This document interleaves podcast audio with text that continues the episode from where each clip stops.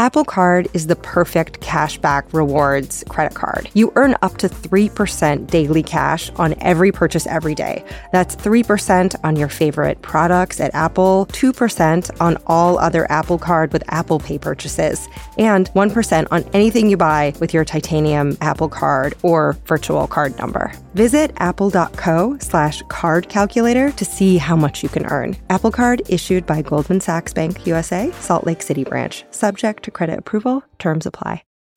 So, IXL Learning is a multi subject online program for kids, and it's used in 95 of the top 100 school districts in the US. 14 million students use it. And if you have kids who are trying to get ahead, or if they're struggling with certain subjects, or studying for a test that's coming up, IXL is this personalized learning tool that you can use to help kids learn what they need to learn faster. And they have programs K through 12, so there's something for every level. And some of my nieces and nephews have been homeschooled, and so my family has used tools like this to supplement curriculum or to brush up or to sharpen skills. IXL Learning has won tons of awards, and so many students have benefited from it. So make an impact on your child's learning. Get IXL now. And Ologies listeners can get an exclusive 20% off IXL membership when they sign up today at IXL.com slash ologies. So visit IXL.com slash ologies to get the most effective learning program out there at the best price. Oh, hey, it's your mom's neighbor who dresses up that ceramic goose on her porch, now in a tiny scarecrow costume for fall. Alie Ward. I'm back with another episode, fiery one of Ologies. This is one of those very, very many years in the making episodes where as soon as I decided to make this podcast Ologies, I was like, I gotta hit up this expert and I put him on a list. This interview, it's electric. But first, let's thank everyone in the club at patreon.com slash ologies. You're like fam. You submit questions and you find out what episodes are coming up. I love you. Thanks to everyone who's recommended ologies on like message boards and group texts and socially distanced barbecues. Thanks to everyone wearing Ologies merch from ologiesmerch.com. Thank you to the folks who press subscribe and who rate it. We're like number three on the science charts. Bananas. Especially thank you to the folks who leave reviews. For me to read on days when I feel like a dirty, nervous prairie dog, which is often sometimes, I read them all. And so here's a fresh one to prove it. This is from Loved This, who said, You'd think scientists would be very serious people who get straight to the point, but nope. So fun to listen to. I learned so much. Thanks, Dad Ward. I hope you know that that's your name now and that will be put on your headstone. I hope you like it. Signed, love this. Loved this. I love that. Yes, I'm into it. It's an honor. Okay, so fulminology let's get into it. Very much a thing. It's a science of those streaks in the sky, and it comes from the Latin word fulgare, which means to shine or to flash. And by the way, I learned this one minute ago that fulminate also means to publish a thundering denunciation. So if you're feeling pretty charged up by current events, fulminate to your heart's content, my sweet smart babies. Kaboom. Okay, so also, if you have a fear of thunder and lightning, you're not alone. I'm looking straight at you, my dog Grammy, and also my dear sister friend Shannon Feltus. You have something that is called keraunophobia.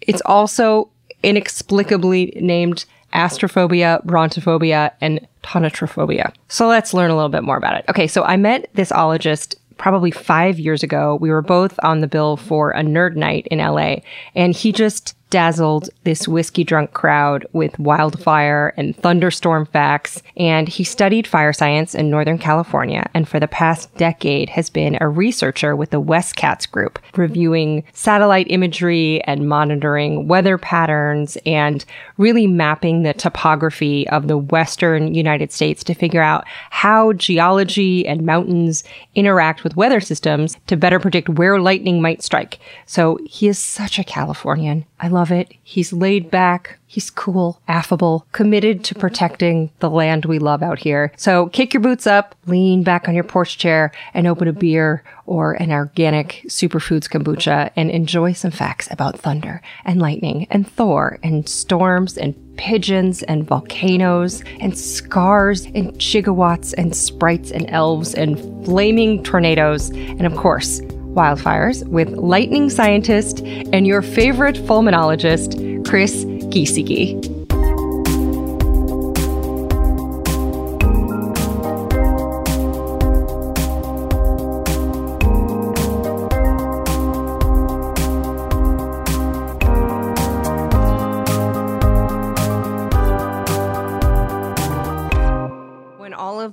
news of all of these like dry lightning and dry storms and blazing hollow trees was coming out the last couple weeks, I was like, I have so many questions. Um, oh, my first question though, I always have to ask is, can you say your first and last name and what your pronouns are? My name is Chris Giesige. Pronouns mm-hmm. he. He? Cool. Okay. Also, Chris is about to start a new and very exciting job, but because we're so deep in infernos out here, his start time has to wait until after fire season, ironically. It's a, a job as a, an inspector with CAL FIRE.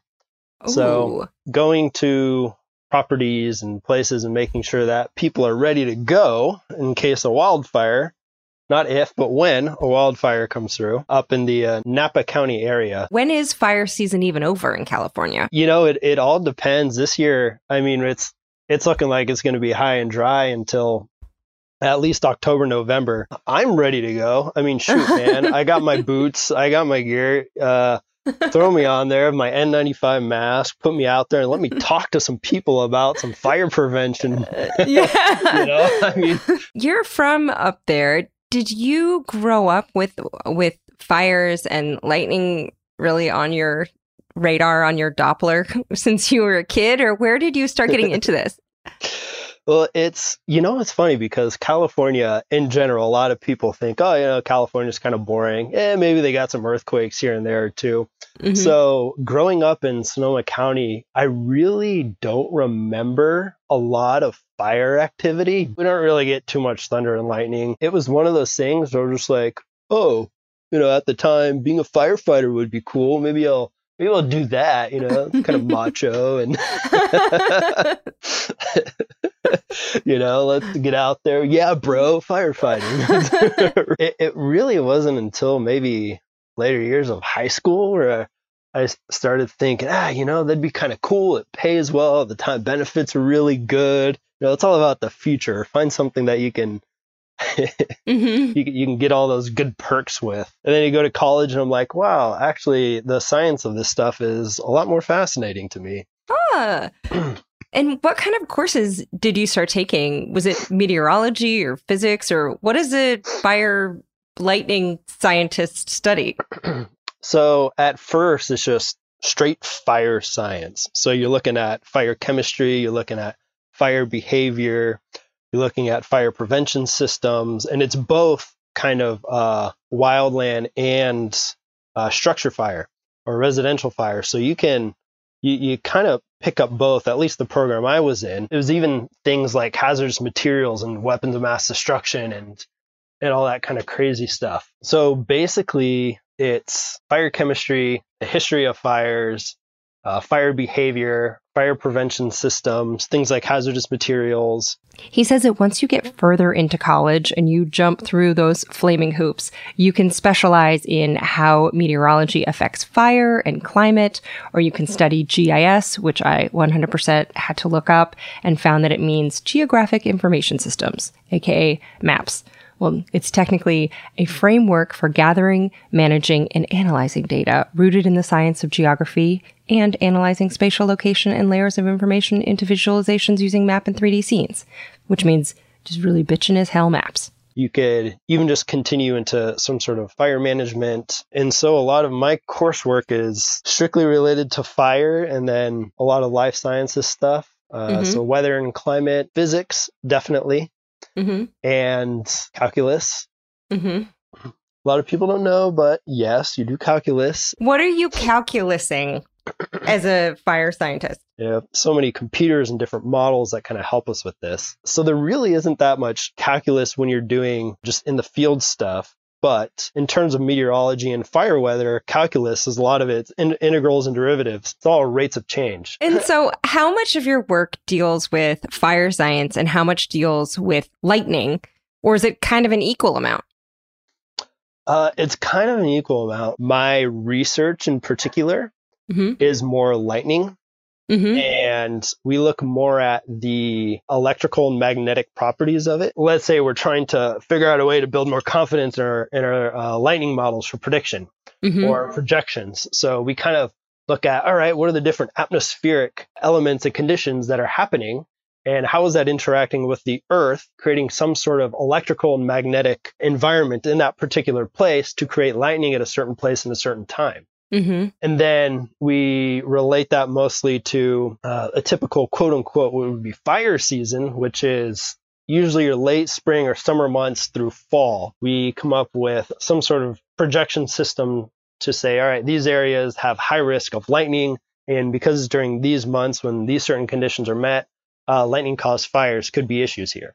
Oh, okay. This is a huge issue. And as someone who lives on the West Coast, the last few weeks, our lives out here have just been spent indoors, not only because of Corona, but because the air is so thick with smoke. You can barely see a few hundred feet in front of you. I myself have had horrible headaches, a few migraines, my throat hurts. The whites of my eyes are kind of a soft fuchsia color. And wildfires in Oregon have claimed the lives of dozens of people and counting. So this is a really big topic, but we're going to put a pin in it for a second and get to the basics of lightning. What does it look like? How does it work? And is the sky mad, bro? And do you have a lightning storm in your mind that when you think back is like the most fireworks one that you've ever experienced? What's the craziest lightning storm you've ever seen? Uh, it, man, there's there's a lot of good ones. Yeah. Um, because I mean, not not really here in California per se. Mhm. The last one we had recently was, you know, it was damaging and everything, but from my perspective, it was kind of fun. But Mhm. most of the major lightning storms that have been through either Florida or Ohio, so the Midwest or or the Florida, which gets lightning like crazy, it was actually at uh, Disney World. It looked like the cloud to ground lightning strikes were hitting the bush right in front of us Oh, and God. it was yeah everything rumbles and it cracks and you kind of lose stability for a little bit and you're it's so loud and it's so bright Mhm. to the point where like my mom and my sister were actually covering their ears and be like we don't want to be here crazy we need to leave How old were you? uh this is three years ago Oh, okay. I wasn't sure so- if you were like a baby. no, no, and you know, and to me, I'm like, oh my gosh, this is so cool. No, no, no, we gotta see, we gotta see what happens. Let's see if it's gonna hit that tower. Let's see if it's gonna fry these people or, or Uh, whatnot. were they like, Chris, did you bring this with you? It knows that you're a fire lightning wizard. Um, well, Fire oh, lightning wizard. it's going on your business card. Okay, so this, but seeing it that up close, I've never seen it that up close. But okay, what is the difference between lightning striking the clouds to the ground versus the ground to the clouds? Like, what exactly is lightning? Where is it going? Oh, so the story of lightning. Oh my Yes. gosh. Okay, so this is I, I've actually kind of written about this. So I You think have? of yeah, yeah, yeah. Well, to to kind of set a tone here, the way I think of the process of lightning happening is I think about all these little molecules and particles that are happening within the cloud and happening within the atmosphere and are, you know, flowing in the earth. And I always like to think of them as an emoji or as little emojis running around with different smiley faces or positive charge and negative charge. Mm-hmm. And, uh, you know, and they have this goal in life and that's to con- find, find something of the opposite charge and connect with it and do this little dance. And then they go into the great beyond afterwards, wherever that is, whatever they're do- whatever they're doing there. So lightning is it's a development of a certain cloud type called cumulonimbus clouds. So, if you heard nephology with Dr. Rachel Storer, you may be familiar already with cloud anatomy. And what happens is within these clouds, uh, the clouds form because we typically have uh, updrafts of air, warm air rises. So we get updrafts, and as it rises, it runs into the altitude. So you get higher up and higher up, it gets a little colder.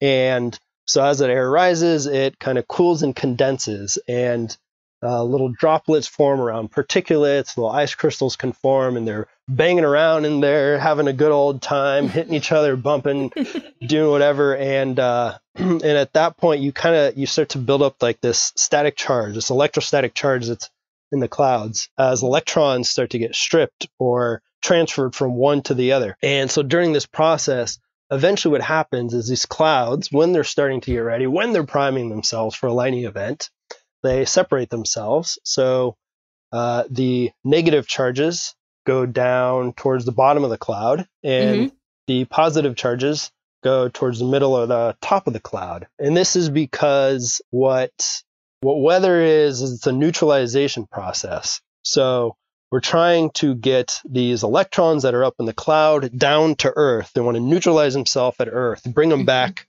to uh, to where they belong. So they separate themselves up there, and then at the same time, they're separating themselves in other clouds, or they're separating themselves at the ground. So on the ground level, you might have uh, the electrons will actually get pushed down further uh, to further lowers of the uh, of the ground, which leave nothing but a positive charge stuck at the surface. Um, this is just uh, opposites attract. Like charges uh, repel each other, so the electrons in the cloud are going to help push those down. Those electrons in the ground down even further into the ground, and that leaves a nice positive charge on the surface. Mm-hmm. So, what happens then is once everything gets kind of built up, then those charges are going to look to connect somewhere. And so sometimes they're going to interconnect within the cloud. Sometimes they're going to connect between one cloud and another.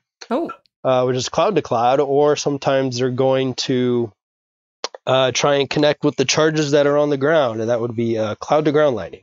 Oh, okay. So these ice particles are just having an airborne mosh pit. Some are losing electrons, some are gaining them, and this tension builds, and then the mosh pit divides with the negative charges heading to the bottom. Now, as for cloud to ground lightning, electrons on the Earth's surface get pushed further into the ground. So positive charges are kind of simmering on the ground and they have to meet each other. And then boom, lightning strikes to neutralize it. And the mosh pit goes wild. They love it. And then they're like, ah. And so which is most common? Uh, cloud to ground lightning is actually the least common. It's the one we oh. see and the one we relate to the most, but it only makes up like 20 to 25% of lightning strikes. The rest are typically uh, cloud to cloud or intra cloud. Oh, okay. Yeah, crazy, right? Yeah, yeah, yeah. and so they're up there kind of banging around and discharging that electricity from cloud to cloud a lot of the times, but we notice the ones that are uh, ground cloud because they're kind of closer to us. Well, they, they look cooler. They're more streaky. they're the ones that we see when the flash comes down, and uh-huh. it's, yeah, it's it's like an an adrenaline rush for them, really. So yeah. what I what I picture is, you know, the ones coming from the cloud to the ground. What I picture is is uh, after enough electrostatic charge is built up in the clouds, they're now ready to go, and you have something called step leaders and streamers. Mm-hmm. And these are kind of the leading molecule, the leading uh, charges that are getting out there and ready to go. So these are step leaders that reach down toward the ground and streamers down below that reach up. And so I picture these these little charges strapping on a helmet, putting on their goggles, and and, and the uh, step leaders are up in the cloud and they're shouting out at the streamers down in the ground. You know, uh, step leader to streamer leader, step leader to streamer leader, over. streamer to step leader, streamer to step leader, copy that, ready to engage. all right, here we go. And they turn around and they get all the other electrons riled up. Hey, you ready to this? Yeah, let's go. so then they throw on some heavy metal music and they start. They just gonna say you need jock jams for this. yeah, yeah. So they you know, and they take off. And they, the step leader is kind of the initiator of these lightning strikes. And so they take off towards the ground and they have no idea where they're going. They have no idea where these other charges are on the ground because there's such a distance between them. They can only really communicate about 50 meters or so. So that's why you start to see lightning in jagged forms because it's these uh, these uh, electrons trying to reach the ground that are trying to find the opposite charge but really can't Oh. So they shoot out in intervals um, and they take this jagged path until eventually they connect with it. And then they meet together and, and the streamers, so the charges on the ground will actually reach up sometime and try and meet them at a certain point. cool. yeah. And is it fractals at all, or am I making that up? Does it go like two veins split into four veins split into is there anything like mathematic or pattern wise about lightning strikes or is it pretty random um, it's just kind of whatever path they can find mm-hmm. for least resistance, and however they can try and and find themselves to the opposite charge. Mm-hmm. Um, but I mean, it does form a very tree-like kind of like family tree like structure or Mhm. veins of a river or stream, Yeah. something like that, which is pretty cool. You've never been struck by lightning, have you? I have not. Okay. Knock on wood. I do not plan on it. I don't know. I don't know about you, Alie, but Mm, I'm gonna say you no on that. a little lightning, uh, Gonna pass. lightning up the butt doesn't sound too good to Nope. me. I don't know about you. Nope. gonna gonna keep my butt right out of it. To be honest, have you heard about the guy who was struck something like seven times? Uh, yeah, that'd be the old park ranger guy. Yes. Um, uh, oh shoot, what's his name's Roy Sullivan. Oh, nice. yeah. Have you ever looked him up? I have, and I've read his story, and I I mean, what do you think was happening with him? Oh my god. I mean, this poor guy. So several of the instances. I mean, he gets struck. He's driving away from a storm and gets nailed by lightning inside of his car. I think Mm. something like that happened twice. Yep, it's true. And apparently, whenever he was caught in a storm, he would pull over and lie down in the front seat of the truck to hide from the lightning. And he also started to carry around a can of water in case he got struck again and his hair caught on fire. And spoiler, he had to use that can more than once. He's out working in the field, gets struck a third time. He, he even one time was inside of his house, just sitting there in his chair. And from Oh. the way from the way they explain it, I mean, this guy is just unlucky as shit. Ah, the way they explain it, the lightning bolt finds its way through the electrical system into his house, ricochets off of this sort of uh, like a metal container or something, and then zaps him in his chair. what? I mean, how unlucky does that have mean- to be for that to happen? Do you think it's possible that he was a very negatively charged person? you know, nothing surprises me. Yeah. Nothing Okay. surprises me. It, it could be. It could be circumstances, wrong place, wrong time. It it could be. I I, I don't know. Maybe he upset Zeus in some way, Yeah. and Zeus is just like, "Screw you, man." Maybe he needed an exorcism. P.S. Poor Roy Sullivan started to think that maybe there was a force out to get him and he started to fear death. Which would have happened to me after the first strike, let's be honest. But like around strike four, he was like, oh shit, am I gonna die? Ah. But Roy didn't die from a lightning strike. Sadly, he passed away from a self inflicted gunshot wound. Proof that even a powerful shock from the sky that could kill a herd of livestock can be less painful and deadly than mental health struggles, just in case you needed another reason to be compassionate to fellow humans today.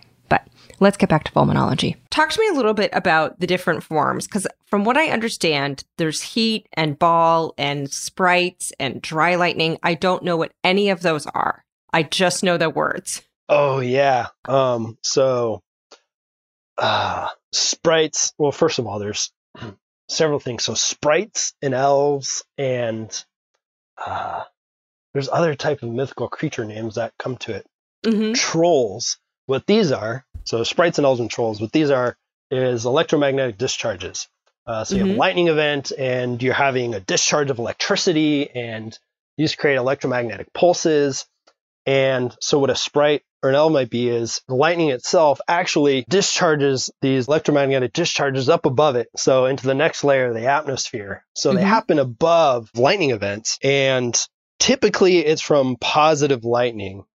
So, uh, positive light, you have positive lightning and negative lightning Mm-hmm. and uh, it just it's the type of attraction that there is. So negative lightning is a lot more common. It's when the negative charges connect with the positive charges on the ground, Mm-hmm. um, and then positive lightning is a lot less common, but it's a lot more powerful. And that's when there's positive charges in the cloud connect with the negative charges on the ground. Okay. Um, and this just has to do with one is the positive lightning usually is just proton based, and so they're a lot more dense than uh, than electrons, so they can pull up more electrons, and by doing that, you create more energy. Mm, Um, okay. yeah, and so it's typically after these really intense, high energy positive lightning strikes that you will get things like uh, sprites or elves, and kind you know sprites. Have you ever seen pictures? No, No, no. I'll look it up though. sprites they look like jellyfish in the sky Ah! or yeah or if you're I, don't know if anyone out there like is a pokemon person but they kind of look like tentacruels up there, giant tentacruels. Pokemon, to me, at least, that's what I see. So, yes, they're called sprites and elves and gnomes and pixies, and they're upper atmosphere lightning, or what's called transient luminous events. So, they look like disks or red spots at the top of clouds or blue jets, are kind of like jellyfish ghosts and UFOs and rave lights. Also, who doesn't love a well done backronym like transient red optical luminous lineament? Aka trolls. Only trolls don't like that. Also, a lot of folks asked about ball lightning, which has been described by one expert as a luminous sphere, most often the size of a small child's head. Sure, that's a unit of measurement. The United States won't adopt the metric system, but we will use standards like the size of a small child's head. But scientists still don't really understand what the deal is with ball lightning. Now, for a long time, up until the 1990s, these were just dismissed as like hallucinations. So, wow, we got a lot to learn. Future fulminologists, please figure it out. Thank you. Now, what about like dry lightning or heat lightning, the kind of lightning that we've had in California lately that has been sparking fires. Yeah, dry lightning is it's basically just lightning with very very minimal to no precipitation. So what happens is a storm comes through like for instance the one that we recently had, we are getting a bunch of moisture dished off from that tropical storm that was down there in the south uh, east Pacific. Mm-hmm. Shooting moisture like a laser gun into California. Pew, pew and at the same time, it's actually really hot. So what happens is you get your typical thunderstorm buildup, but the precipitation evaporates before it gets to the ground, and that's when you see clouds that are called virga. Mm-hmm. And virga is just just a formation, so it looks like stuff's coming out of the cloud, but then mm-hmm. it evaporates, and you still get lightning at the same time because there's such a buildup of charge mm-hmm. going on up there in the atmosphere. Um, and the reason that's particularly dangerous, as we saw in California or other states uh, in the western U.S. might see, is that with that little precipitation, that means there's not a lot of water to come along with these lightning strikes. And if vegetation or fuels are extremely dry, then you get the potential for lightning caused fires. Oof big events like the one we just had, where we had 11,000 lightning strikes and that caused hundreds of fires at the same time, you know, within two days. Yeah. Uh, yeah. That's your that's your potential there. Oof. 11,000 lightning strikes. I look this up. It's that's real. That's a real number. And how hot is a lightning strike? I've read that it's potentially hotter than the sun. Uh, hotter than the surface of the sun. So, uh, yeah, so it can reach up to like 50 to 60,000 degrees Fahrenheit. Oh my which god! Is crazy. Yeah, it's freaking crazy. That's How so hot. that even possible? So yeah, I know. That's um, nuts. And so you've got that striking a dry hillside, and it's just like a like tinderbox. Yeah, absolutely. So those are one of the things I would look for in fire weather under uh, certain types of red flag conditions is the possibility of dry lightning. Okay, we're going to get back to fires in a bit, but first, there are about 8 million lightning strikes a day on Earth. But where are they happening? And you mentioned the western United States, and before you had mentioned shout out Florida, Ohio, great lightning. Why do some areas of the globe have more lightning and others don't, or different types? Uh, a lot of it has to do with just the amount of moisture that they're getting. So in these tropical zones, what we see is uh, there's a lot more moisture being pumped in by those warm uh, ocean currents. Mm-hmm. The warm ocean and moisture is a pretty good precursor to lightning because it's what help forms those droplets. So in those those areas in those zones, uh, they're usually a lot warmer. So now you have the heat that is rising, uh, convection. Mm-hmm. So uh, warm air is rising and it combines with that moisture to help produce uh, the sort of charge that's up there in, in, the atmosphere. And that's why they typically get a lot more lightning. Mm. Um, and it's just this constant flow and this constant pump of this warm air and this moisture and solar radiance too play a big factor in it. What is solar radiance? Uh, these are just the little particles that we get from the sun. It's the the energy that we receive from a sun. So the sun shoots out these photons and big beams of photons that get transported all the way through space onto Earth. With that, you have current. So the the flow of those particles is current, Mhm. uh, which creates heat, and that right there is a source of energy. Um, so that's why solar is so big. It's the big differences in how the Earth is heated by the sun and how it collects solar radiance that helps develop uh, certain pressure and wind conditions. Oh, okay. And Yeah. so you have uh, that whole big bag of mixed factors. And with the right conditions, with the right convection and moisture and ions like that, is why some areas are just more lightning prone. Yeah, yeah, it's it's the climate of that of those particular areas. hmm Um, or mountain ranges are are another big one. Topography. So how the topography is laid out is is pretty big too. Ooh. Um, what about if you're in the middle of a lightning storm and you're in your car? Are you safe because of the rubber tires, or does it act like a Faraday cage? How does a Faraday cage even work? If so, So typically, yeah, you typically are pretty safe in your Mhm. car, but that doesn't mean that uh, there's not a possibility of getting hit, as our old friend Roy Sullivan yeah, understands and knows.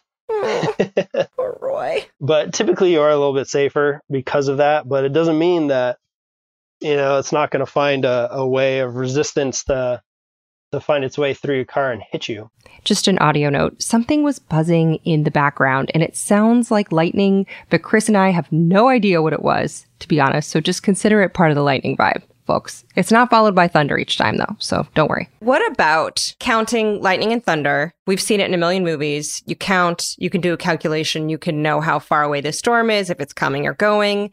Is that flim flam or is that real deal? no typically uh, you actually kind of can um, so the general rule is that uh, you see a lightning strike Mm-hmm. and you count and every uh, five seconds is about a mile Okay. I used yeah, I used to I used to hear a lot that, you know, you count and the number of seconds you count is the number of miles away that the the, the storm is or the lightning strikes are, but uh, it's about five seconds per mile. Okay. Um, yeah, and so if you're outside or whatever, you want to know if it's safe to go outside, then you generally try and get to a point where you see lightning but don't hear any thunder. Oh, good to know. So it's far enough away where it's not going to come and get you. Yeah, it's tough because a lot of people think, okay, well, you know, it's five miles away. Uh, but lightning travels very, very far. And, uh, you know, it, it can strike you from quite some distance. How long do you think is a typical lightning bolt? Um, most of them actually aren't that long, but I mean, you can be several miles out and that thing will, that thing will find an area Mhm. if that area is, is charged and ready to go for it. Does it usually want to discharge or connect with um, a charge that's higher up? Like, is that why there's lightning rods, or do trees get zapped a lot? And how does that kill cows under trees? Which I don't know if that's a myth too. it, it can definitely kill animals. So the reason we have lightning rods, or uh, the reason that a very tall tree might be one of the worst spots to stand under, or isolated tall trees, is they're providing a path of least resistance. So when these storms come, these charges from the ground are able to kind of flow up into those places and connect with the lightning that's coming out of the atmosphere. Because they happen to be tall, the charges are able to meet a little bit earlier there. hmm And if you happen to be the cow standing underneath it and uh, those charges on the ground start flowing through areas or lightning decides that it doesn't want to hit that tree, um, you're going to get a little spark that's going to go up one leg through the heart and down the other side. Wow. Yeah, they even had the crazy uh, couple hundred reindeer actually. I think it was Canada done from from a lightning strike. Yeah, they my found a ton of them dead because it, it had just done that. It traveled travels up one side, goes right through the heart, travels down the other. Oh my gosh. I wonder if that's a painful death or if it's really quick. Uh, I I hope it's quick. I would say you could ask the reindeer, but that's not. Not available for comment. P.S. This lightning strike that killed over 300 reindeer was in Norway in 2016, and experts say that the lightning struck and it was the current carried through the ground and up through the hooves that killed these cervids all at once. So what tends to happen to alive things like humans is that the jolt zips through the body and stops the heart, which is why CPR after a lightning strike can be life saving. So we should all know how to do that, probably. And one adage is when thunder roars, head indoors. You know, unless you want to risk being lightly toasted by the sky. I bet it smells like burned hair. Can Oh, yeah. you Ugh. can you smell weather? Are you good at that? Can you smell certain weather or is that also a myth? Um, no, sometimes you can, and it just it has to do with the breakdown of the bacteria, I believe, in, in the soil. I uh, and, and in the air. I, Mm-hmm. you know, it's that chemical that you're smelling. Oh. Let's say when a storm comes passing through. Side note, if you are me and you like to huff the dirt post rain, the smell is called petrichor and it comes from bacteria that make a scent called geosmin, which I want to be my pen name. And if you're like, dang, smells so good, someone should bottle it and sell it. May I direct your attention to Etsy.com, which offers petrichor scented oils. They have candles. People make incense. Did I just spend $8.22 for a small bottle of petrichor scented oil that smells like, quote, a summer storm in a bottle? I did. I did. Also, we are about to get to listener questions, but before we do, we're going to hear about sponsors of the show who have some deals for you. Those deals make it possible for us to throw some cash at worthwhile nonprofits each episode. And this week, Chris asked that it goes to international relief teams whose mission is to alleviate the suffering caused by poverty and disaster around the globe, from the forgotten corners of the world to right here at home, by sending volunteer teams, relief supplies, and other assistance to improve the lives of those who suffer most. So you can donate and learn more about what they do at irteams.org. And we're also sending an extra donation to Chris's research teams at westcats.com. This is a group of fire scientists aiming to be pioneers at the forefront of early detection and advance warnings for forest fires, and Chris's work explores that. So, cha-ching. Keep doing good stuff, y'all. Now, you may hear about some sponsors who enable us to not freak out about giving away money every week. Ologies with Alie Ward is sponsored by Squarespace, and Squarespace has been part of my daily life for the last seven and a half years. Ologies might not exist without Squarespace. I had to make a website for this, and I was so intimidated. It took me over a year, and then one night I was like, you know what? I've heard about Squarespace. I'm going to try it. And now look at us. If you don't think you need a website, guess what? You probably do, especially if you're an academic, have some place where all your papers are, people can contact you. Anyway, they have so many tools for entrepreneurs. They have Fluid Engine, which is this kind of next generation website design system. It's from Squarespace. It's drag and drop technology. You can use it on desktop or mobile. They also have an asset library so you can manage all of your files from this central hub and then you can use them across the whole platform. They have professional website templates. They have designs for every category, every use case, no matter what you need a website for. Get a website, start your business. Look, it worked for me. Ding. So head to squarespace.com for a free trial. And then when you're ready to launch, go to squarespace.com slash ologies to save 10% off your first purchase of a website or domain. You can do it. You can do it.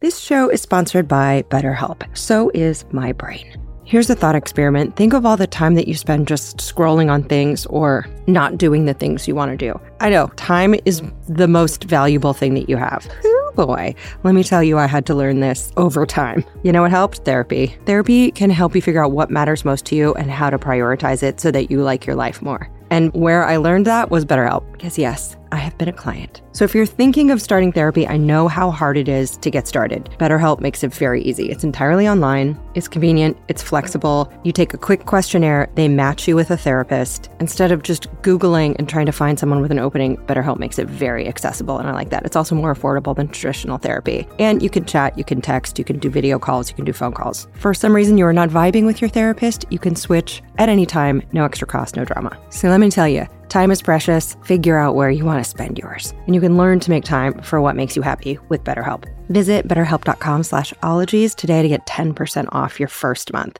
So that's betterhelp, H-E-L-P dot com slash ologies. It's about time.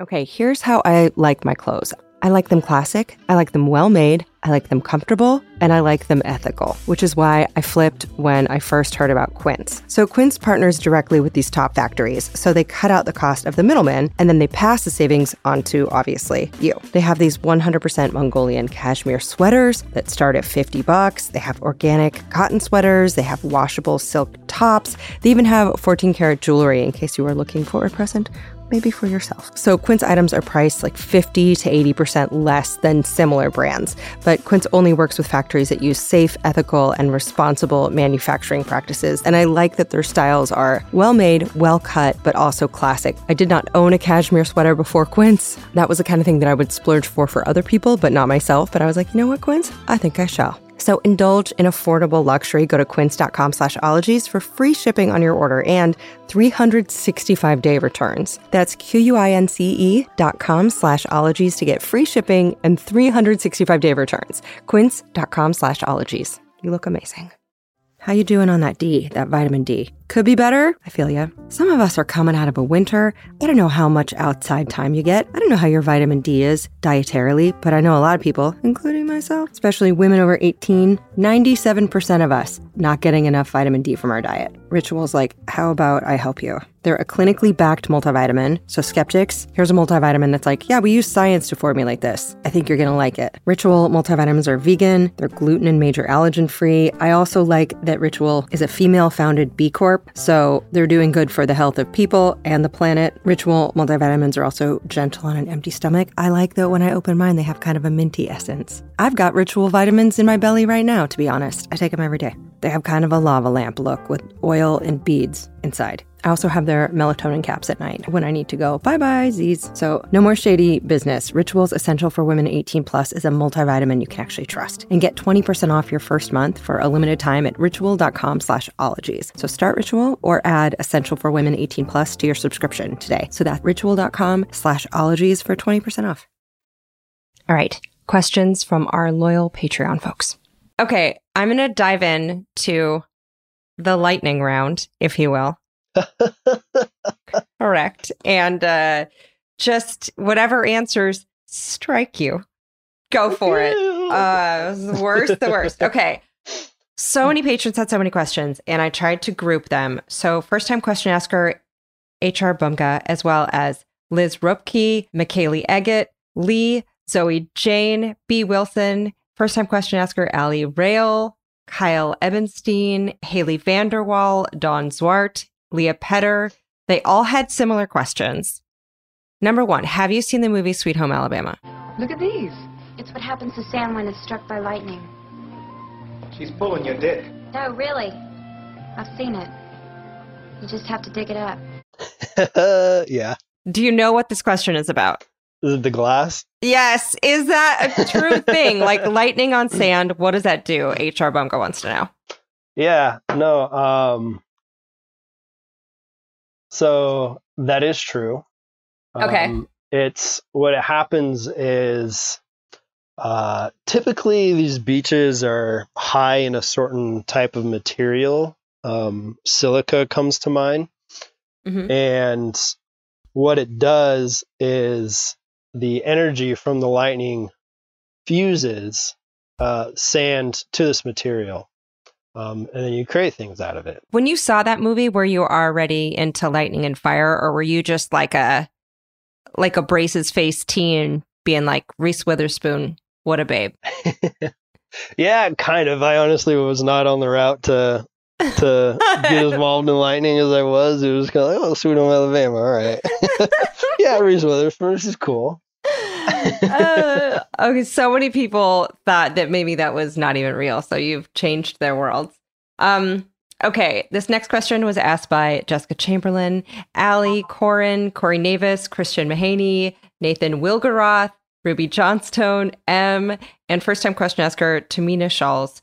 Uh, Tamina had so many questions, but wanted to know every all of these people wanted to know how dangerous is it to shower or use the computer during a thunderstorm? Is it true that you shouldn't use the shower when it is thundering and lightning?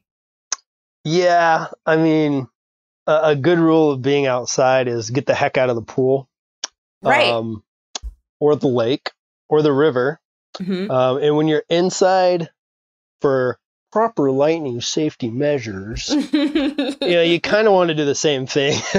Get away from anything that's electrically circuited uh, or water as best as you can, because that's just electrical charges are going to find those channels to travel through because it's easy for it to travel through. Um, so, you know, do your best. I probably would. Um, I'm sure there's a lot of people out there who are like, ooh, a lightning storm, gotta go take a shower. But, but you know, but uh, it can be dangerous. You're better off just not being there in okay. shower or next to any sort of electrical circuitry. Okay. Good to know. So just to take a load off, take a gander, lay low. Good to know. Um, Jesse Markowitz, Jake, Skylar Alexander Brown, and Jess Swan wanted to know is there lightning on other planets? Oh, absolutely there is. Ooh. Um yeah, it's it's not something that I've really dove into, but Jupiter gets a ton of lightning. What? Um yeah, crazy. Ah. I mean, the dang thing's got the storm the size of size of another planet on it. Um, yeah. So it's going to produce a lot of lightning. Um and it's very similar processes that happens here on Earth, I believe. Okay, just a side note. I know that Jupiter has a huge ruddy beauty mark that is really just a whirl of meteorological chaos. But I was like, what is that big red spot called? I feel like I know it, but I can't remember it. So I looked it up and it's called the Great Red Spot. That's like if you named your firstborn child the baby thing. It's clear, it's bold, it's a choice. And then Saturn is kind of another big one. Mm-hmm. and uh, I'm sure someone out there is is studying um, space lightning and you know sees all kinds of cool crap. But yeah, I do know that there's lightning on other planets. You know, there's similar processes between electrical charges. It's uh, universal. mm-hmm. I'm going to have to find an astrofulminologist. There's got to be one out there. Somebody, yeah, oh yeah, Yeah. there's got to be somebody out there. uh, let's see. First time question asker Gianna McLean, Gabrielle Friesen, first time question asker Hope. All wanted to know. So, in Hope's words, so when people get struck by lightning, they get those scars that look like lightning. So, what causes those? Have you seen those? uh, you know, that'd probably be someone more in tune to dealing with injuries and medical Yeah. I, I don't know how those scars are formed. I know Harry Potter got his Yeah. from a, you know, from a very high energy concentrated spell. yes. Um, I don't recommend it, nope. but uh, exactly what's going on inside of the body that causes it uh, to get those specific scars, I'm not sure. Okay. Of course, I looked this up. And these raised marks are called Lichtenberg figures. And they're caused by blood vessels exploding from the heat and the electric discharge of those branching fractally patterns of the lightning. And they look, first and foremost, very ouchy. And secondly, they're gorgeous. They're weirdly so pretty also painful. If you go to instagram.com slash ologies this week, I will treat you to a gallery. Oh, the scars, the blisters, the intrigue. Do human beings walk around with a certain electrical charge? Um, they can. There's uh, I mean, there's uh, our bodies are transporting electrons and stuff all the time, Mhm. and our brains are constantly sending out and receiving electrical signals. Okay, if you've ever touched something and gotten like a little zip zip zip spark, congrats. That's pretty much mini lightning. But let's talk about even bigger effects, like giant mind blowing ones, like big bang scale effects. These electromagnetic discharges from lightning Mm-hmm. uh, have actually been shown to create antimatter, which is pretty freaking cool. What? Um, so yeah, so these these charges uh, produce really high, um, strong gamma rays and X rays, so really high frequencies, and the gamma rays react with the air that's around it mm-hmm. and produce positrons. Positron prime. Oh my yeah, I like to think of it as if it was a transformer, but it creates positrons, which are uh, kind of the antimatter version of electrons. And so what happens is after they produce these and they run around and these uh, gamma rays are so much energy they knock the neutrons out of nitrogen and that unstable nitrogen then releases the positrons um, and then eventually, you know, they'll end up finding an electron collide with it and they annihilate each other. Oh my So- god. Yeah, so imagine imagine you just walking around on the street and all of a sudden uh, a, an anti-Alie comes up and you guys bump into each other and then you're just gone and you annihilate each other. Is that possible on is it possible to look at how that happens with lightning and like figure out how to do that on Earth? I don't I don't know. Bizarre Superman had some trouble with Bizarro Superman, so I'm not sure that but yeah, no, that's that's something that's really cool. These uh these researchers in Japan were actually the ones who's like, yeah, it creates antimatter, freaking positrons. Oh my God, that's amazing. And a bunch of listeners had a really good question. Stephen Clark, Sid Gopkajar, Adam Weaver, Haley Vanderwall, Katie Coast, Nicole Wackery, Ross Owen Qualls, and Hugh Plummer all wanted to know is capturing lightning a viable energy source? Oh man, this is crazy, right? This is Okay. Okay, so the thing is that lightning produces so much electricity. There's so much energy there. Mm-hmm. Um, you're talking somewhere between like hundreds to a billion volts of current possible there. And so my research associate and I have actually kind of dove into this. And what what you would have to do is you would have to find a way of putting up some sort of rod, or at least our idea. Nobody steal this because we're working on it. is you take something and right as the lightning storm's about to happen, you give it a really strong charge so that it has the highest charge of anything out there. So lightning essentially is attracted to this thing. You know, you're really very attractive. Maybe it looks like a tree. And and so when lightning strikes it, what you would have to do is you'd have to have a really, really strong negatively charged base so that it helps kind of contain and disseminate uh, some of that energy, but at the same time, you would have to maybe keep that energy flowing. Um, so that that that you would get is maybe direct current, and you would have to keep that current flowing. And what you would probably have to do is it would have to go into some sort of station where it's able to be broken up or able to be chopped up and then distributed to other parts um, Mhm. because you don't want a million volts going to people's homes. right. Um, that's about a million times more more voltage than than you than comes out of your little electric sockets there. Um, so is it possible? Ah, man, it's it's really tough. I know Tesla, the old old Nikola Tesla, that guy. Mm-hmm. He uh, eh, he was kind of working on it. Or at least he was thinking about it. So that's what that's what he was working on when he was there in Colorado. Mm-hmm. Ooh. And ra- radio wave, just you're sending frequencies back and forth. I had no idea that there were frequencies involved. I, Yeah. I do remember that he was uh, in love with a pigeon, which I know that there was so much more to his story. But um, Is that what you got out of his whole Yeah, I career? I know I'm the worst. what was the pigeon's name? I don't know. He was in, so in love though, and I really felt for him. Fred? I don't know. I really felt for him. I know he did so much, but that part I really connected with. I was like, I get it. That pigeon's never gonna love you. Okay, just because I know that we're all wondering and we all want to name something after it. This pigeon's name was not Fred.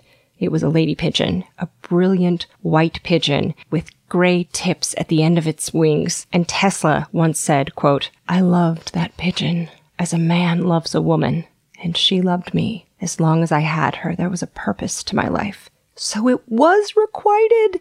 That changes everything. Although it did make a final visit to him in his hotel room in 1922, and by his account, her eyes shone a brilliant burning white light, and it was a message that she was dying. And he said he knew at that moment that his life's work which involved huge history changing accomplishments in electricity and plasma and radio waves. He knew at that moment his work was over. But he also remained celibate and never married ever, partly because he thought it would interfere with those accomplishments. And you know what they say doves before loves. Okay, Sean Johnson wants to know can a bolt of lightning actually produce 1.1 gigawatts of power? oh my gosh. Um, that's great. I'm assuming he's referring to the old Old- Back to the Future. Yep. Old Doc Brown. Um, yeah, I, I love that. 1.21 gigawatts. Great Scott! What? What the hell is a gigawatt? Not sure if it's that much or not. yeah. I, I think. Give me a second here. Yeah. Are you going to do some back of the envelope calculations? Yeah. Calculus is happening.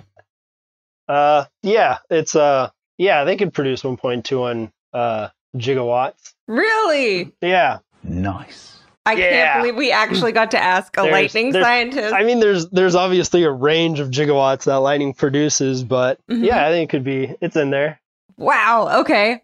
We finally know that. That's amazing. All right. If you're mad at me right now because I said gigawatts and not gigawatts, please blame Back to the Future writers Robert Zemeckis and Bob Gale, who thought gigawatts were pronounced gigawatts. And so they spelled it with a J in their script. And they shot the whole movie. And then afterward, they're like, oh, it's gigawatts. People didn't have Google. Also, pronouncing it with the J sound like gigawatts is technically the very old method of speaking this word. So it is likely that the Back to the Future writers heard an older recording or a professor use the softer J sound, and that's why they spelled it wrong. And that's why a lot of us say it wrong. It's like, ah, if only we could ask the person who named gigawatts how they wanted it pronounced, like we can the creator of the GIF, who says it's pronounced GIF. And don't at me. I'm your internet dad. How dare you? Okay, a few patrons wanted to know about flaming spinnies, such as first time question askers Rachel Noble, Alyssa Rose, and Jamie Almodovar. First time asking a question Are fire tornadoes a real thing? How often do they occur, if so? Oh shit! I love this question. Fired tornadoes, spinning, rotating, convective vortexes of terror. Oh, No. Um, so, uh, so we're going to to break it down a little bit here, okay. and um, a true fire tornado has a very specific definition. Um, of course, the media loves the term fire tornado or fire nado because it sounds a lot more badass than fire whirl. Right. Um, honestly, I mean, come on. fire more- whirl. the only thing more badass than a fire tornado would be a fire sharknado. Yeah. and we haven't seen those yet, but I can't wait until that happens. Um, so most of the time, what you're seeing are fire whirls. There are also fire devils, which are the equivalent of a dust devil, just Mhm. a fire. Um, but most of what you see out there in fires are either fire whirls, uh, which are on the smaller end, or convective um, rotating vortex. Mhm.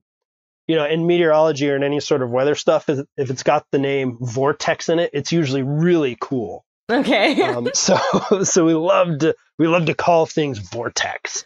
Um, yeah. Uh, so a true fire tornado, there's actually only been a couple, maybe maybe three that we've been able to observe, at least since we've had the technology and capabilities to do so. hmm Um, so, in order for it to be a true fire tornado, you uh, have to have something that's rotating violently, and it has to be connected to the ground and to a cloud, so to some sort of cumulus cloud, whether it's a cumulus formation in the sky or a thunderhead or a pyrocumulus. there was a nearby canine who crashed our recording and was very excited to chime in about this. So when you hear it, just pretend this conversation is like happen on a country porch, on a swing with your favorite lightning buddy. This is just ambiance. Mm-hmm. uh, cloud up above, and that has to have some sort of rotation as well. Uh, most of the quote unquote what people call fire tornadoes aren't typically connected to that cumulus cloud up there in the atmosphere. Mhm. So then it's usually just a fire whirl. Oh, okay. Yeah, but it, so if we're going by the, the true definition of a fire tornado, in other words, a tornado, as defined um, as rotating, violently rotating column of air that is connected to the ground and to the cloud, only one that is made from fire. Uh, there really has only been a couple that we know of or have been able to see. The one I'm sure you probably heard all about the one that happened in the Loyalton fire just recently. Yes, yeah. Okay, so just to refresh your memory, this was August 15th, 2020, near Hallelujah Junction in California by the Nevada border, northwest of Reno. And Tasha Farrell, aka that one girl Tasha on Twitter, captured video of the dry golden chaparral of the Sierras with this raging brush fire and a column of spiraling smoke in the middle. Reaction all over the world was a really unifying, what the fuck 2020 Yeah, that one actually True Fire Tornado. And the cool thing about that is, even though they might have had a little bit of warning ahead of time, the National Weather Service was able to issue a tornado warning. And um, pretty sure that's never been done before because fire tornadoes or fire whirls are extremely difficult to predict. so that's kind of a stepping stone in the cool science of of fire behavior and fire tornadoes uh, was the fact that the National Weather Service was actually able to issue a tornado warning for that particular event, which is really cool. That kind of dovetails into uh, a first time question asker, Val Lucas, wanted to know how do the lightning tracker maps update so fast? Like the flash out the window and then the dot popping up on the map are instantaneous. So is technology getting better to track this stuff? Oh, absolutely, absolutely. Uh, and it's really cool. I mean, it's come a long way. I mean, before you used to not be able to get lightning updates for every uh, so many minutes or so or hours, and now uh, a lightning map will update every 15 seconds. How do they do that? where they do that. It's really cool. I mean, so when lightning strikes give out these uh, electromagnetic pulses, the satellite systems are able to pick up on those. Oh, yeah, like pretty much instantaneously almost. So then it Mhm. just gets sent back down to uh, you know to whatever modeling system is being used, and technology is great. Computer programmers are even better, and they're able to make this stuff work in uh, close to real time. Oh, um, Katie Coast, who does a lot of transcription for us and is amazing, um, says it bothers me that they call Thor the god of thunder because that's a sound, right? He should be the god of lightning. Wants to know, does that bug you too? I I think he's badass either way. Okay. Um, but yes, he should be Thor, god of lightning, because you don't have thunder without lightning. Right. Uh, so yeah, he, he really should be the god of lightning. You know what? That's a good point, Katie. Yeah. That's, huh. I, I, I've never really sat there and picked picked it apart and threw a fit because of it. But uh, now that I think of it, yeah, he should be the god of lightning. Why not? It's lightning that he summons and Right? uses. You Aren't know, you glad that you have something to be mad about? yeah. He's not going around going, take that. I'm really loud. I'm really loud, and that's my Yeah. power.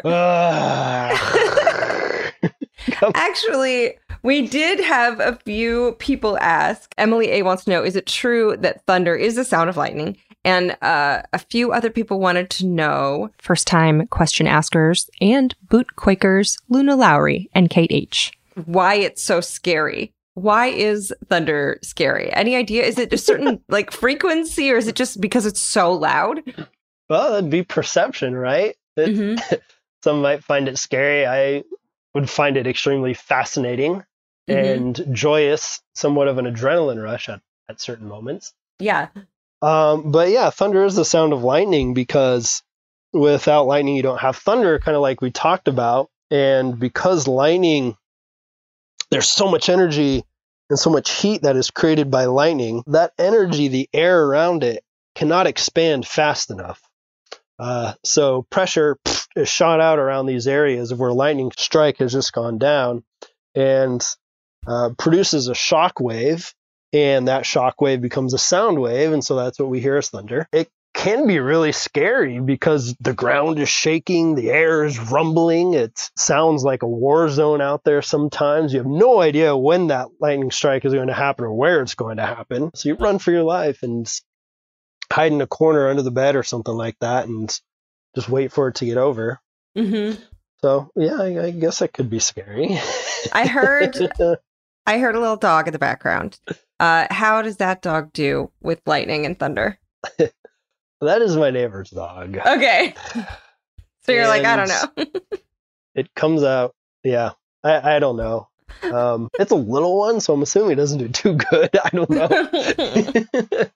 yeah, even big ones, man. I used to have a dog that ooh did not like it. Hence, thunder shirts or pressure garments for pups and people alike. Who knew that consistent, gentle pressure like a hug releases anxiety soothing hormones? Well, scientists and also people, but not makers of girdles. You just you went too far with those. Reel it in a little. A bunch of people: Sam Healy, first time question asker; JJ Pierce, Chris Moore, first time question asker; Rachel Dashiel and Asia Yeager wanted to know about hair standing up during a thunderstorm. And uh, Sam says uh, my shoulder length hair was standing completely on end once when I was standing in a field during a thunderstorm. And I found out later that was not a good sign. I was 14, so forgive my ignorance. But if you're around something dangerous like a lightning storm, or does your hair just statically kind of do that?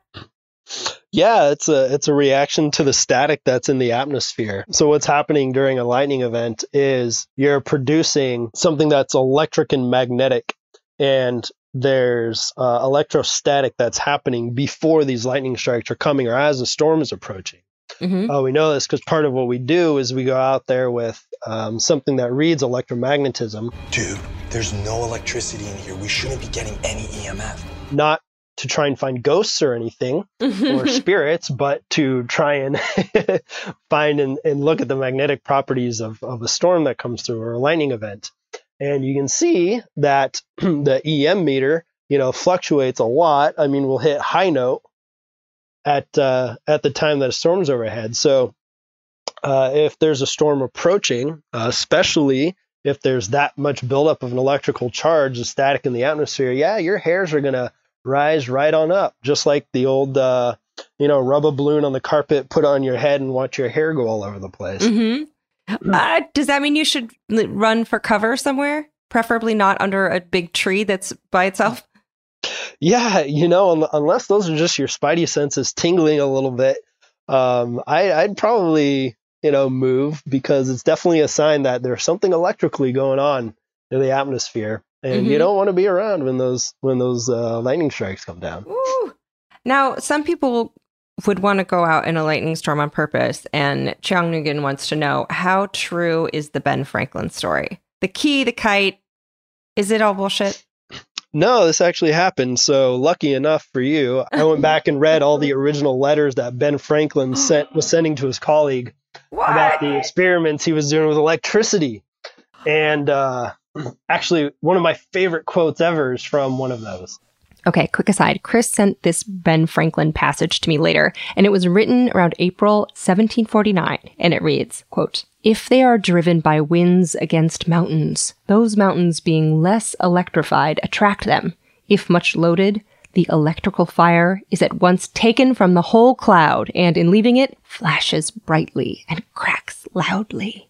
And from what I gather, Franklin also sometimes referred to lightning storms or lightning bolts as thunder gusts, which honestly is like an ACE's term for flatulence. Anyway.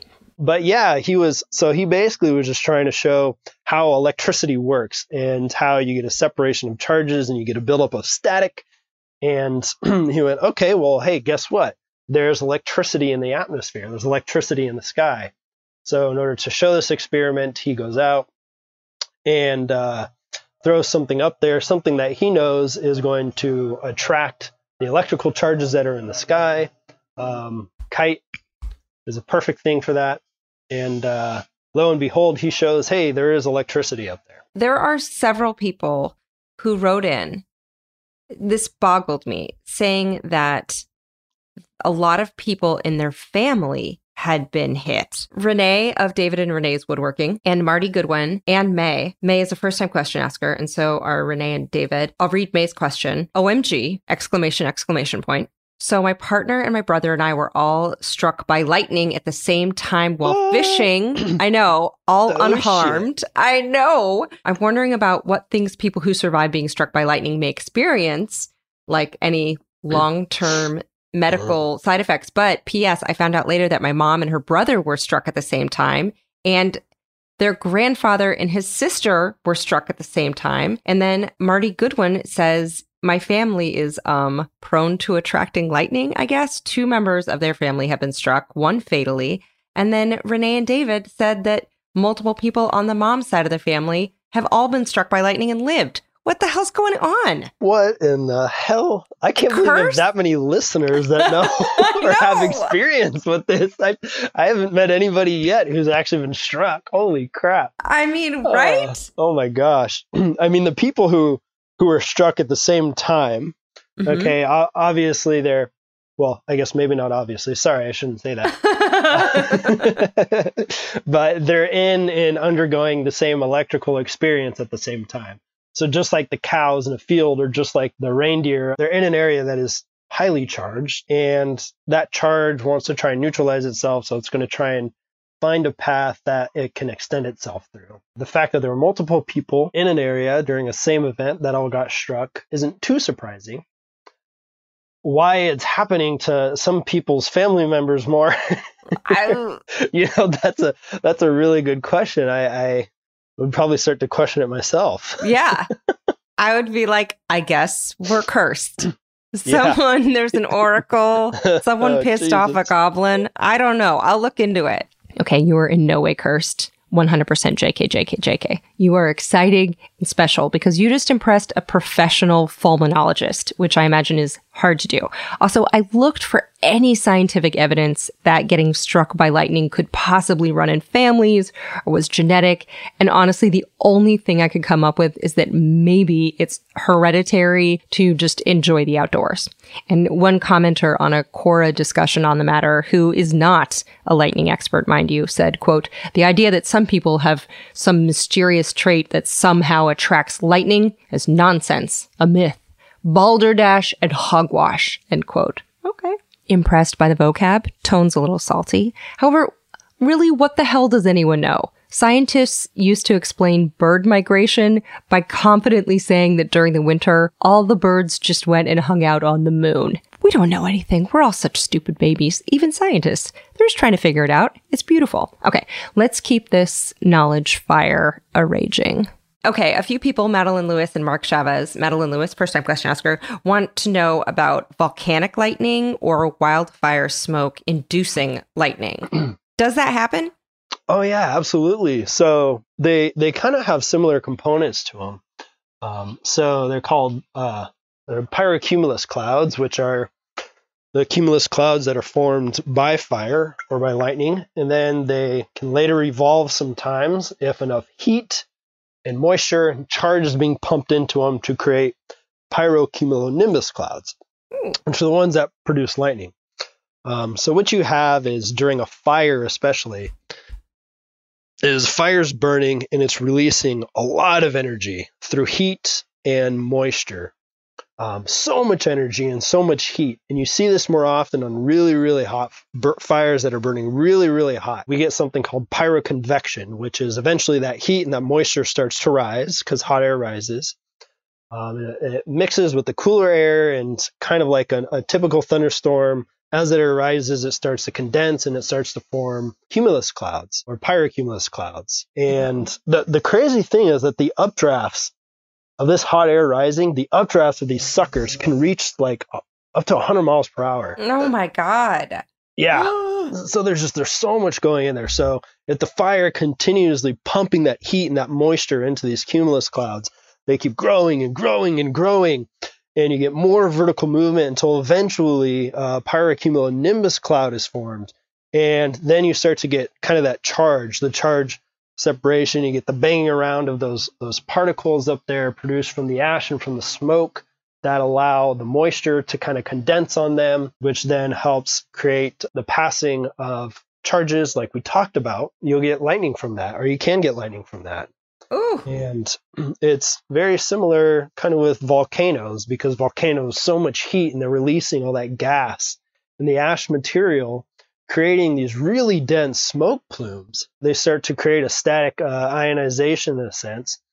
And you get all these charged particles ready to go, you know, all happy and excited, an Mhm. adrenaline rush for them again, and uh, they can produce lightning. Ooh. So it's really cool. Yeah, pictures of volcanic lightning are actually really sick. Oh, Uh. I don't know if if you or anybody out there listening has ever seen pictures of volcanic lightning. If you haven't, look it up because. Yeah, it's hella sick. It's hella hella sick, bro. the most Cal- Northern California sentence you Yeah. could say. I love it. I looked it up and it's true. Volcanic lightning pictures are hella sweet. And they look like if a mountain had a midlife crisis and decided to become a heavy metal disco, like Smoke Machine, Strobe Lights, Danger. Like if you looked through the plumes of ash, there has got to be a Yeti in there doing a guitar solo. I have just a couple more questions from listeners because I know I'm just, I, I literally, we could go on for hours. Okay, Elizabeth Edwards and Rachel and Maria Joravavia, uh, Elizabeth, Rachel, both first time question askers, wanted to know a little bit more about like what percentage of wildfires are caused by lightning strikes globally? And also is are these wildfires changing because of climate change? And should we be using more indigenous land management to kind of prevent the big burns Uh, I've been waiting for a question like this. haha yep, we know climate's going to come into it. yep So, uh, yeah, I'm not quite sure exactly what the global statistics are. Mhm. Um, in the U.S., I know uh, roughly 80 to 90 percent of fires are caused by humans. Um, and then the other percent caused by lightning. So 10 to 20 percent, but that also depends on the region you're in. So, you know, some areas of the Southwest or say Alaska might, or Montana or Idaho might have a lot more lightning caused fires or a greater percentage of lightning caused fires than other places. Australia too, they get quite a few lightning caused fires. And you look at places like Australia or Alaska, you know, it's not uncommon for them to have kind of like what we had here, um, you know, 100 lightning caused fires within a 24 hour period. Oof. But overall, human caused fires uh, are kind of the, the big one. yeah And we actually don't mind lightning caused fires unless they're during events such as the one that we just had here in California, or unless it's a fire itself producing some sort of lightning activity. Because a lot of the, the lightning caused fires that happens tend to happen in remote areas where we're trying to get around to this. Okay, if it's happening in an area far off somewhere in the mountains, let it burn, let it let it ravage the fuel and take over. So Chris says that lightning caused fires really become an issue when they're related to an event like the one we had recently here in California, where there were hundreds of them at once, which with new weather patterns and droughts and warmer, drier weather may happen more often. Yeah, so climate change is one of the big issues, uh, obviously, as we treat into fires and and even the possibility of more lightning and lightning caused fires because uh, climate change or global warming brings more extremes. And we might see more extremes in heat during summer times in certain states of the western US. And more heat is not a good scenario for fire because that also brings lower humidities. And fire likes to burn in high heat and low humidity. Uh, and we're also starting to see some really extreme wind events that we typically haven't seen before, haven't recognized before. I mean, some places during these fire events, you know, you'll see gusts of wind up to like 80 miles per hour, and you're just like, holy shit, how do you even do something with that? Yeah. You know, and you don't. That's the thing is you get the hell out of the way and let the fire kind of go. hmm And we're just we're not used to to this kind of change yet. And uh, unfortunately, we're we're also in a place here in California specifically where you get typically you get rain during uh, winter seasons, and then fuel and vegetation grows, and it gets extremely hot and dry in the summertime, and then that vegetation grows out, so there's a lot more fuel for there to burn. Uh, well, at the same time, you get these extreme uh, drought conditions that a lot of places are experiencing, and that's not good because then you don't get the rain to help the fuel moisture levels. hmm So you're kind of fighting a losing game as things start to change here, and we see this positive feedback loop with climate change. Not only that, but the Arctic, the Arctic Circle. If Mhm. you or any of your followers, any of you guys out there saw the Arctic Circle reaching above 100 degrees this year, you know, and we're starting to see more and more fires burning out there. And so yeah, there's just there's a lot that has to be taken in. There's a lot that needs to be studied. Of course, we cannot tie one single event or one single fire to climate change, but we can step back and look at the overall factors that made it possible. So yes, there is there is something within climate change that is adding to the extreme events that we're seeing. And if things are burning hotter, then you're going to see more and stronger fire behavior. You're going to see more extreme fire behavior. Yeah, I mean the future fire research, there's going to be so much research that that's going to be cool to do in the Arctic areas from unfortunate consequences. Yeah. So, And- um, So this research is important and you should get some dollar bills for it. yeah, definitely. You know, everybody should. Yeah. Something that is also very, very important in research is you can throw all the money at it you want, and you can get uh, all the answers and collect all the data you want to. And it's great to have that knowledge because it might lead to something in the future. But if some of that knowledge isn't implemented at the policy level, then you have a lot tougher time Mm, for sure. you know, with, with what's going on and, and trying to get everybody, the local, the state, the federal, and the indigenous people all on the same page to work together is is, is tough. And when things change because of climate change, global warming, uh, makes it even tougher. So And uh, and so when it comes to voting, think about which representatives might give more of a darn about it. Yeah, you know, it's it's it's it's always tough. But if if you're looking at something as as big as climate change, yeah, you know, find find the people who are who are going after it, and you know, try and get there get out there and, and vote, so maybe they can help do something. And you know, the the fire industry has has been undergoing a really big culture shift hmm in the past so many years. And that's because of probably a lot of, of you and, and your listeners have noticed that you're starting to hear more and more about prescribed and controlled burns and forest thinning and indigenous or cultural burning. hmm And that is because uh, we do need it.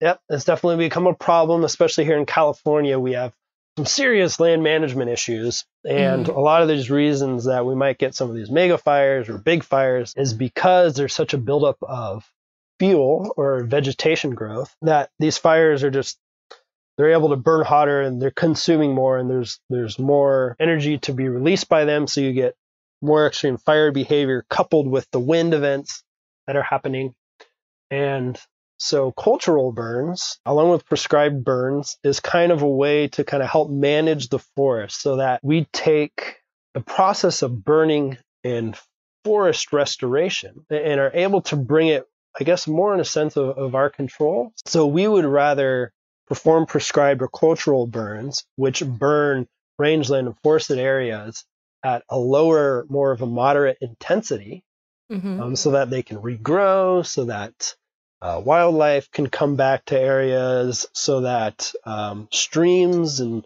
and rivers have a chance to reflow, so that fish can spawn and, and all this sort of stuff. So we would rather have that, and we would rather be able to kind of help dictate where that is occurring than big buildup and large fires happening that are very high intensity hmm um, because those are the ones that do more damage, and those are the ones we're trying to get away from. Indigenous and cultural burning is is something we really want to do a lot more of because it's something that they had been doing for a long time and and have down themselves, and not only because preventing them from doing so can be culturally repressive, Mhm. but the fact that they they know what they're doing because they've been doing it for a while uh, really helps. And there's a lot that can be learned from the way that they manage the forest and manage their lands uh, in order to do their restorative practices. What if we just raked the forest like they do in Europe? Can't you just rake the forest? Sweep up the forest?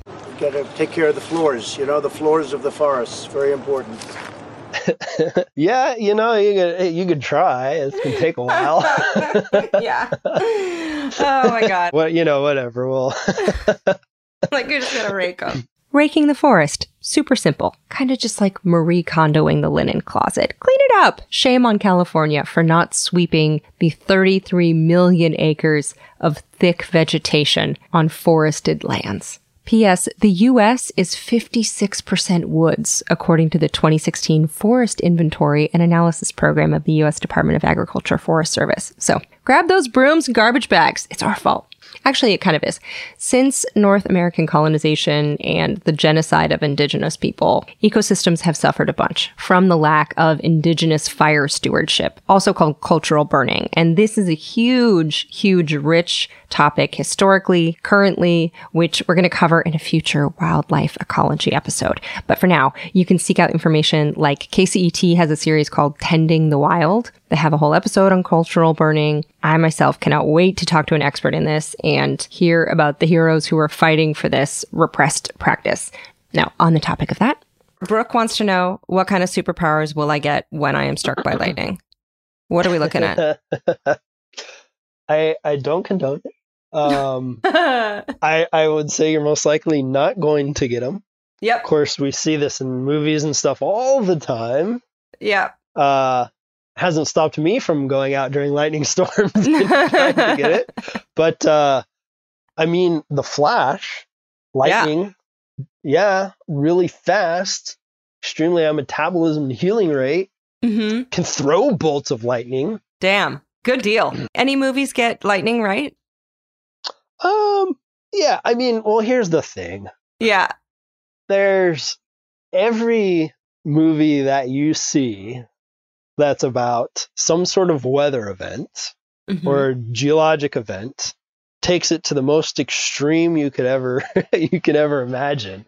Right. So I, the scenarios that they paint in those movies are they realistic? No. But my favorite description of lightning is actually from the movie Frankenweenie. I don't know if you ever saw that. It's the Disney movie Frankenweenie, and familiar. it's towards the beginning of the movie, and the kids are in class, and the teacher is describing how lightning works. Please enjoy this clip from Tim Burton's 2012 stop motion supernatural horror comedy film about a corpse dog. Lightning is simply electricity. The cloud is angry, yes, making storm. All the electrons are saying, I am leaving you. I go to the land of opportunity. The ground says, yes, we need electrons trained in science, just like you. Come, come, welcome. So both sides start to build a ladder. And the kids are just frightened to death of this because of the way he's explaining it. But I really love the way that he describes it and the way he describes the process of electrons trying to get back to the motherland. Of all the movies, that's probably my favorite use of lightning is, is uh, Frankenweenie. Frankenweenie. Oh, I'm putting it in. He does not see the invisible ladders. When the two ladders meet, boom! The circuit is complete. Oh my God. Um, Yeah.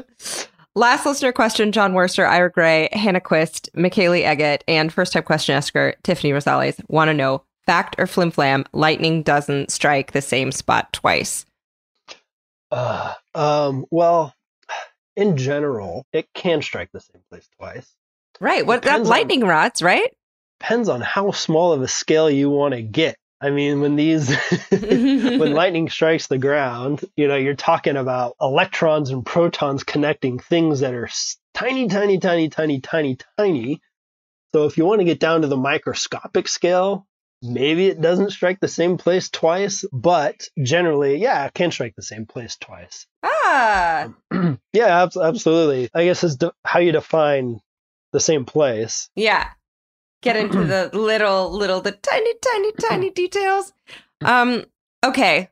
Questions I always ask at the end. What sucks the most about lightning? What do you hate the most about your job? What just what's like the Uh, it would probably be trying to, uh, trying to get people to realize that the research we're doing with lightning is more important than the other research out there in, in meteorology and fire weather. Mhm. uh, in order to get the funding for it because it's it's not easy. So, of of course, everything science comes down to how much money can you get for it? Yeah. Can you, can you do the research itself? What is your favorite thing about your work or about lightning or what keeps you just gives you butterflies? I would have to say just the the fascination of it. Mm-hmm. The fascination of trying to understand lightning in itself. Trying to get out there and do the research knowing that there are so many questions to be answered Mm-hmm. and seeing lightning happen and knowing that at some point we can contribute something to this knowledge base is very exciting in itself. And the mm-hmm. fact that we're not there yet and the fact that there is more to do. I mean, right now we're at a point where our models can get better. They can always get better. And so knowing that they can always get better and we don't have things nailed down specifically and seeing how things are constantly changing and seeing how it's impacting society is is a big motivational factor because we know what's at risk. We know what changes might be coming about. We know that they may not be good. Um, and so uh, we have a real opportunity to do something. We have a real opportunity to to help an industry seek some sort of answers and get out there and look at fire tornadoes and fire whirls. We get to see lightning storms shoot down from the sky. We get to go out there during some of these storm events, which I know told people you shouldn't do, but uh, we get to go out there during some of these storm events and just fucking blow right through them, you know, and and just get inundated with the rain and you know and how these storms come. Uh, so so that in itself, even though that is a very small portion of what we're actually doing, because a lot of it is sitting down and analyzing shit. it's those little bits and that field work that's extremely, extremely exciting. hmm That's part of kind of what got you into it, I'm sure, right? Oh, yeah, absolutely.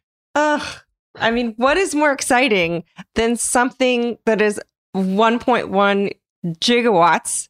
1.1, yeah, how many, whatever. Point two one. Come on, Alie. 1.21, sorry, gigawatts. Hotter than the sun, seemingly random, but science can explain it. I mean, that's like, what's more exciting than like bolts of electricity coming from the heavens? That's rad.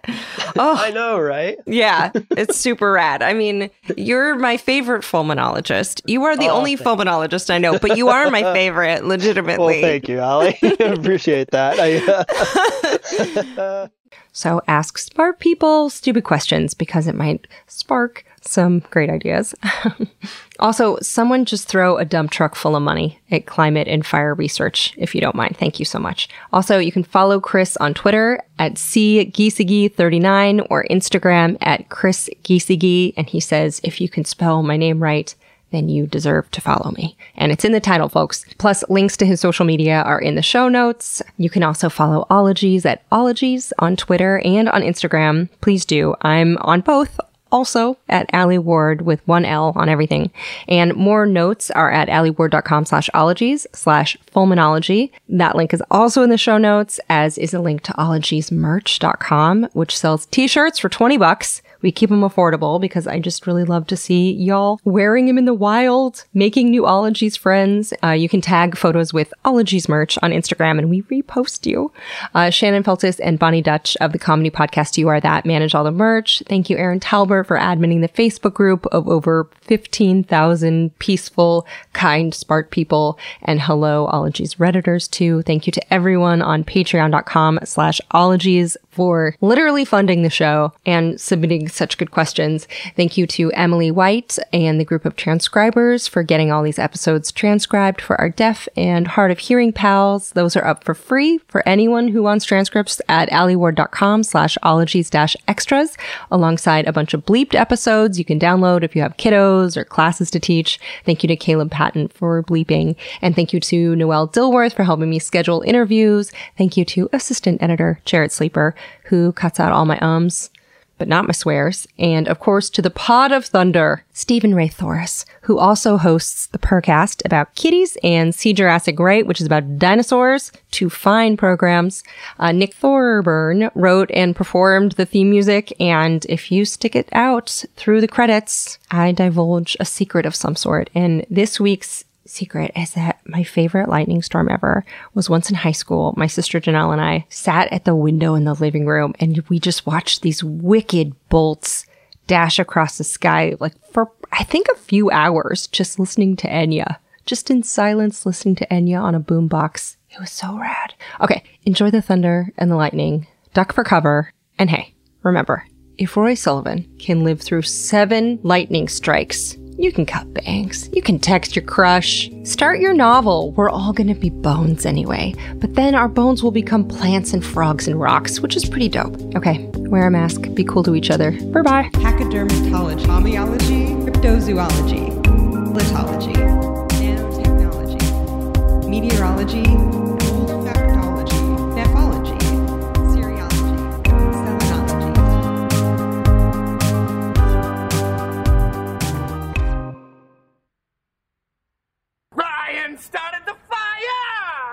Addiction plays hardball. He would hit me with these verbal attacks. I just said to him, I love you so much. You're such an amazing person.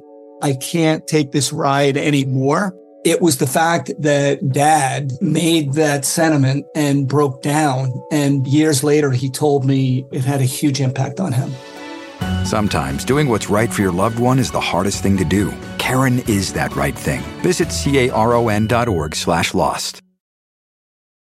Justin and so good.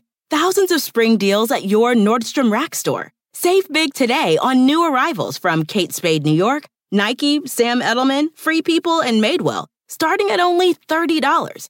Great brands and great prices on dresses, denim, sandals, designer bags, and more. So rack your look and get first dibs on spring styles you want now from just $30 at your Nordstrom Rack store. What will you find?